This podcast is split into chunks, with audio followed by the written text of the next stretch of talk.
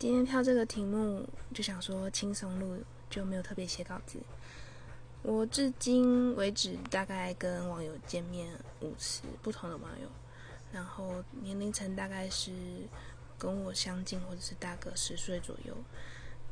就跟普通朋友一样轻松聊天，然后吃个饭，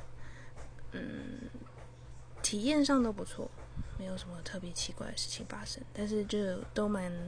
有一些特殊印象，比如说抢着付账啊，或者是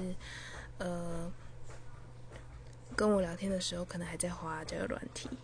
对啊，蛮酷的。然后还有就是